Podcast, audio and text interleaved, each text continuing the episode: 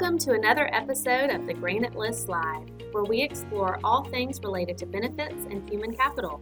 I'm Leigh Dill. And I'm Sally Pace. Today we're going to talk about the employer perspective, and we're joined by Cristie Upshaw Travis. Now, Cristie, you wear a number of both local and national hats. So, do you mind just starting off by telling us a little bit about the roles you play on both the local and national level? Sure. Well, I'm the CEO of the Memphis Business Group on Health, and we work with self insured employers in the Memphis market as well as across Tennessee on their health and health benefits for their employees. I'm also on the board of the Leapfrog Group, which I hope everybody's familiar with. We focus on transparency of quality and safety information for use by employers and their employees and families and the general public when they are looking to select a hospital or an ambulatory surgery center. I also serve on the board of the National Quality Forum, where we actually look at, review, and endorse quality measures. And then I'm a proud member of the National Alliance of Healthcare Purchaser Coalitions, where we work with business groups like the Memphis Business Group on Health around the country. So you are not bored and you also no. Yeah. You also have your finger on the pulse like i said you know local and national. So let's talk about that. You know we're, we're heading into the second half of the year and certainly beyond and most larger employers are starting to look at what we refer to as planning season. What are they going to keep and what are they going to change? So what trends do you see that employers should focus on right now? Well, I've really been focused on this because we're planning our conference for this summer. And what we're going to focus on is something that I think employers, especially health benefit professionals, really need to zero in on right now, which is the role of health benefits in employee recruitment and retention. And I think that is critical because with 43 million people quitting their jobs in 2021 and 66% saying they're still considering quitting their jobs, I don't know an employer, either in my market or nationally, that isn't really strategically standing back and saying, what can I do through health benefits to really retain my critical talent that I have now and then to recruit in case some of that talent decides to go elsewhere? So we know that the reason that employees are quitting is they want better pay, better work life balance, and they want better benefits. So I think health benefit professionals touch and really have a lot of influence over at least two of those, and some all three. So that's what I'm really focused on trying to get employers to think about both the short term and the long term ways in which they can position benefits for recruitment and retention. Can you give us some example? I know recruitment and retention is such a big topic right now. And we talked to a number of different vendors you know trying to fill that void and keeping their great talent um, at the employer level. There is it voluntary benefits? Is it richer medical benefits? Can you give us some examples of what you're proposing to some of these employers? Sure and of course the answer to your question is all of the above. But i've kind of narrowed it down to three that i think are critical one, employees are looking for affordable benefits. I mean, at the end of the day, if they can't make their payroll deduction at a reasonable rate to get health insurance benefits, or they can't afford the deductible or the copays, it's really not much of a benefit for them. So, although it's still basic blocking and tackling, I think employers have to become laser focused on how they make their health insurance benefits affordable to their employees. And yes, that does look at how much they shift um, the cost of the benefits through payroll and copays and deductibles, but it also means paying attention to the fundamentals. So, one of the fundamentals that I think employers really need to focus in on is do they have an effective primary care strategy? Most employers that I've worked with understand the importance of primary care. But it's kind of just part of the network. It's part of the general benefit design. They may have a lower co-insurance or co-pay for primary care. But the real issue is getting employees to have a primary care physician and knowing that that primary care physician is one that can help manage both the cost and quality of care for those employees. So, for example, what are the referral patterns that that primary care practice has when someone needs specialty care? Are they handling within their primary care practice uh, what they are really trained to do at the top of their license, if you will, versus referring out when they can actually handle it at the primary care level? Are they looking at their information and data on how their patients are actually doing so they can do their own quality improvement? Have they integrated behavioral health into their primary care practice? These are all aspects of primary care that employers need to really understand how that's being delivered to their employees. So that's one example is really looking at effective primary care. I've seen that happen in a couple of ways. One is through the employer obviously offering their own worksite clinics, um, in a way, becoming their own primary care practice for their employees. And for some people, that will make a lot of sense for some employers. And then they can be in control of how that practice actually does its business. They won't provide it themselves, they'll contract with someone, but it's a purchase arrangement, and they'll be sure that there are performance guarantees built into that. The other way is to really look at health systems and the primary care practices that they own, quite honestly, and holding them accountable to meet some of the characteristics and features that I just described. So it's really being more actively involved in primary care than just assuming that the practices will actually provide the level of care that employees need. You just mentioned accountability. What role do you think the employer does play, or what role could they play in holding providers accountable? Well, I think that could be in a, in a number of ways. One of which is actually having some meaningful performance guarantees in your contracts. The reality of the situation is, although some employers have some what appear to be pretty hefty performance guarantees, it's not that much money at the end of the day to the plan or to the providers to pay the penalty. And that's what we've seen is sometimes it's easier to pay the penalty than to do the work that you'd have to do not to um, owe the penalty. So I think it really needs to be in meaningful performance guarantees. If you're doing direct contracting with primary care, as an example, you get that opportunity. If you're going through a health plan, I think it's really sitting down with your health plan to identify your priority. And if primary care is, is one of those priorities, and I encourage it to be, then really having a candid conversation with the health plan around performance guarantees. And also, another way to kind of think about it is to, in your RFP process, to really unearth, if you will, and peel back the onion and understand how active is the health plan actually in the provider community, organizing it in such a way that it can meet that performance expectation for the employer. Sorry to harp on this or drill down because Leigh, I know you've got questions around some other metrics too, but it, that sounds like such common sense. But I think you know it's been a long time coming as well for employers to really be in the, that driver's seat.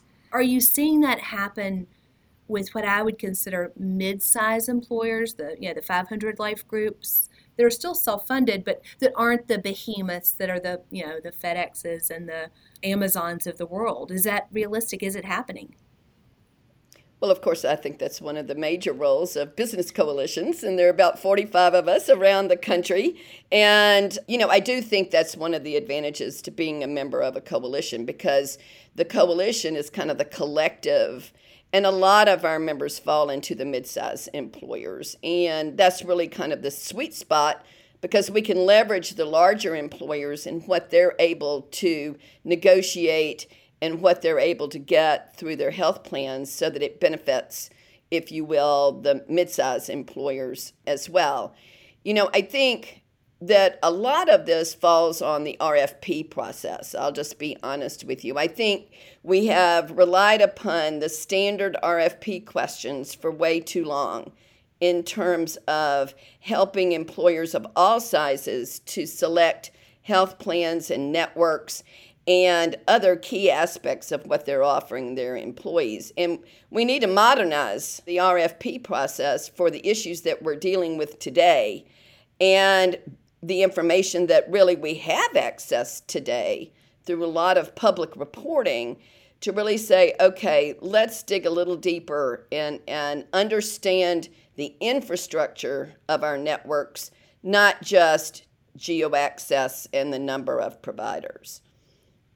So, if there's one question that you would add to the RFP or recommend that employers ask, what would it be?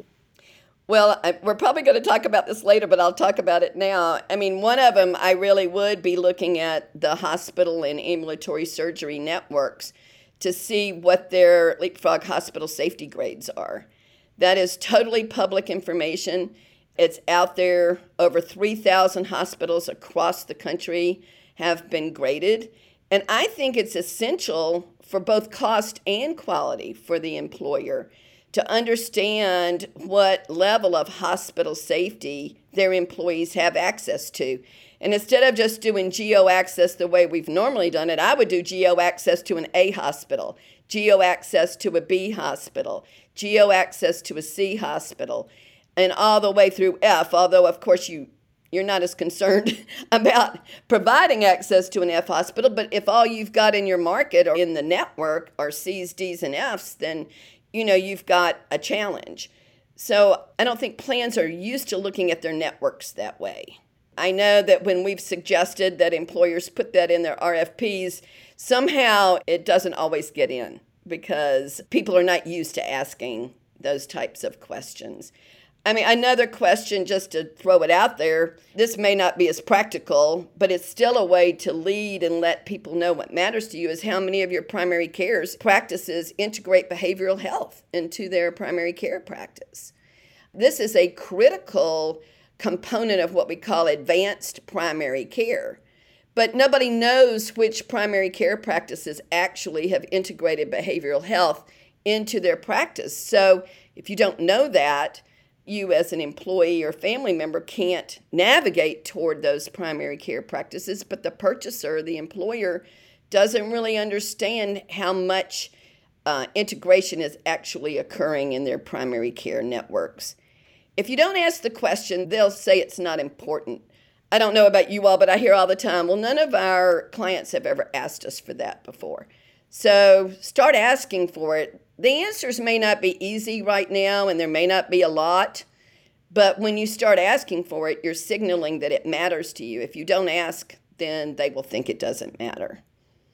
Well, since we had a segue into the hospital ratings, let's talk a little bit more about that. Can you explain what these ratings mean and how the numbers, how the rating system works? Well, I can try. And that's usually a longer presentation. But, you know, at the end of the day, um, certainly I serve on the Leapfrog board, just as another disclaimer. And so I personally believe that the Leapfrog Hospital Safety Grade is really the gold standard for hospital safety and measuring the safety of care provided in a hospital. One of the reasons I love it is that it's intuitive. You get an A, B, C, D, or F. And the reality is, we all understand that. I've laughed before and said when I was in school, my mother would say, as long as you're making an A or a B, then I'm going to leave you alone. You understand what you're doing, you're doing well. If you make a C, well, that means you're not understanding the material quite as well. Maybe you need to study more. But if you're making a D or an F, we're getting you a tutor. I mean, at the end of the day, if you if you're at a D or an F, you need some fundamental assistance um, or some way to transform your culture and your approach. So I think most people understand that an A is better than a B and a B is better than a C and on so forth. So I think it makes it quickly clear to both purchasers as employers as purchasers of networks as well as employees who the higher performing hospitals are. And I think that those are the two major groups that we work with. I mean, once again, purchasers really should understand the network that they're offering their employees. I mean, after all, they're providing an incentive for the, their employees to go to these hospitals and ambulatory surgery centers. They need to understand the quality and safety of care that's being provided in those networks. And then, of course, employees need to make decisions on where to go. I think that we're not quite there yet with employees and families using this information to make decisions, but employers can play a big role in educating their employees. They can also think of benefit design, such as tiered networks that incentivize going to the higher performing facilities. So there are actions employers can take to help their employees and families use this information as well. So, if I parrot back to you what I have heard you preach, not just today, but other times as well, and we are so aligned, is that employers really are in the driver's seat to both demand cost and quality. It is a expectation that every employer should have. Not and there has been a a shift toward that you mentioned mental health. Just thinking of, from the employer's perspective, are there other components for mental health besides just sending people to a physician, or is it just treatment alone? In other words, are there other programs that can be brought to the to the workplace? Oh, definitely. You know, there's a lot of work that's been done to really talk about the continuum of um, mental health or behavioral health as we're talking about it, but it includes emotional health too, which is, means you don't have a diagnosis of a mental illness or a substance use disorder, but you could be under a significant amount of stress. Um, you could really need some help in managing your day to day life and what you're having to face. This is that that aspect of work life balance that employees have really been saying they're quitting because of. They want to find that work life balance. And so I think there's a, a lot that employers can do before someone has an actual mental health or behavioral health diagnosis to help support their employees, primarily because of the stress, not just from COVID or not just from uh, family situations not just from working in environments that are very demanding, but also, you know, just thinking about finding that balance. People after COVID are saying, you know what, I'm hanging it up. I'm not, I saw an article that says I'm not, I'm going to quit working for jerks. You know, that it's kind of like people have put up with a lot. And COVID has taught them they don't need to do that. They can step back. And they want their employers to care about them individually and provide support for whatever stage of life they're in, whatever situation they're finding themselves in. This is really another aspect I think that employers need to focus on is personalized benefits. We've been focused on offering the same thing to everybody, and we can do that, but we can personalize even that experience by having someone who is the front door to your benefits having I love it when somebody has the only number on the back of their insurance card and they call that one number and that person on the other end knows all the different point solutions that the employer may have can do an assessment could even do a surface level stress assessment mental health assessment actually could look into what the social needs of the employees may be that stand in the way from them living a healthy life it's really taking all the solutions that an employer has, making them readily accessible for the employee. And actually, not just having a brochure or putting it out on an intranet, but having a person help them identify what benefits they are most in most need of and could benefit from. And that's the personalization. You can offer the same thing to everybody, but what Cristie Travis needs and the benefits that I access are going to be different than the ones you need and access. And that's what makes it personal. It's what answers the what's in it for me question when somebody is thinking about going to a different employer or staying, you know, with you. Going back to the recruitment and retention. They want to know what's in it for me. Absolutely. Well, we've covered a lot of ground and it's all incredibly valuable, especially coming from that employer's perspective and being the voice of so many employers, not only in the Southeast community, but across the country as well. So I will leave our listeners with this. If you would like to learn more about Leapfrog Group, behavioral health solutions, stress management solutions, primary care solutions of all shapes and sizes, please visit thegranitelist.com. We want to make sure that benefits leaders of all walks have the ability to search and source the best solutions for free. And with that, thank you for listening to another episode of the Granite List Live. Thank you for listening to this episode of the Granite List Live. Access our entire library by visiting your favorite podcast venue or subscribe on our site, thegranitelist.live.